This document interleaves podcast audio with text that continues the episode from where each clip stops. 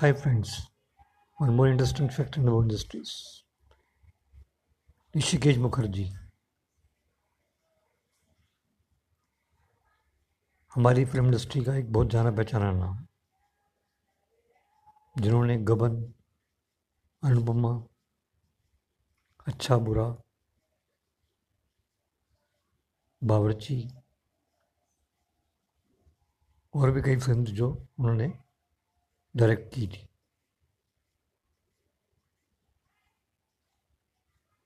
हर actor चाहता था कि उनके साथ काम करे।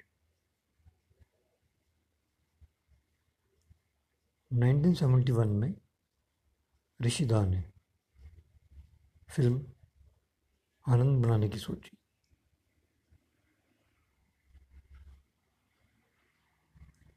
स्टोरी और स्क्रिप्ट के हिसाब से उनको लगा कि किशोर कुमार और महमूद इन रोल्स के लिए फिट रहेंगे।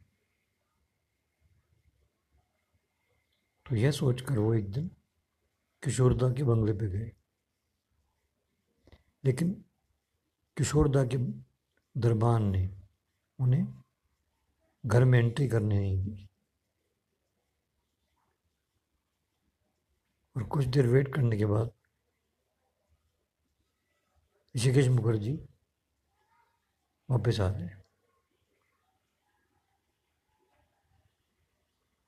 क्या आप जानते हैं उस फ़िल्म में किसने काम किया?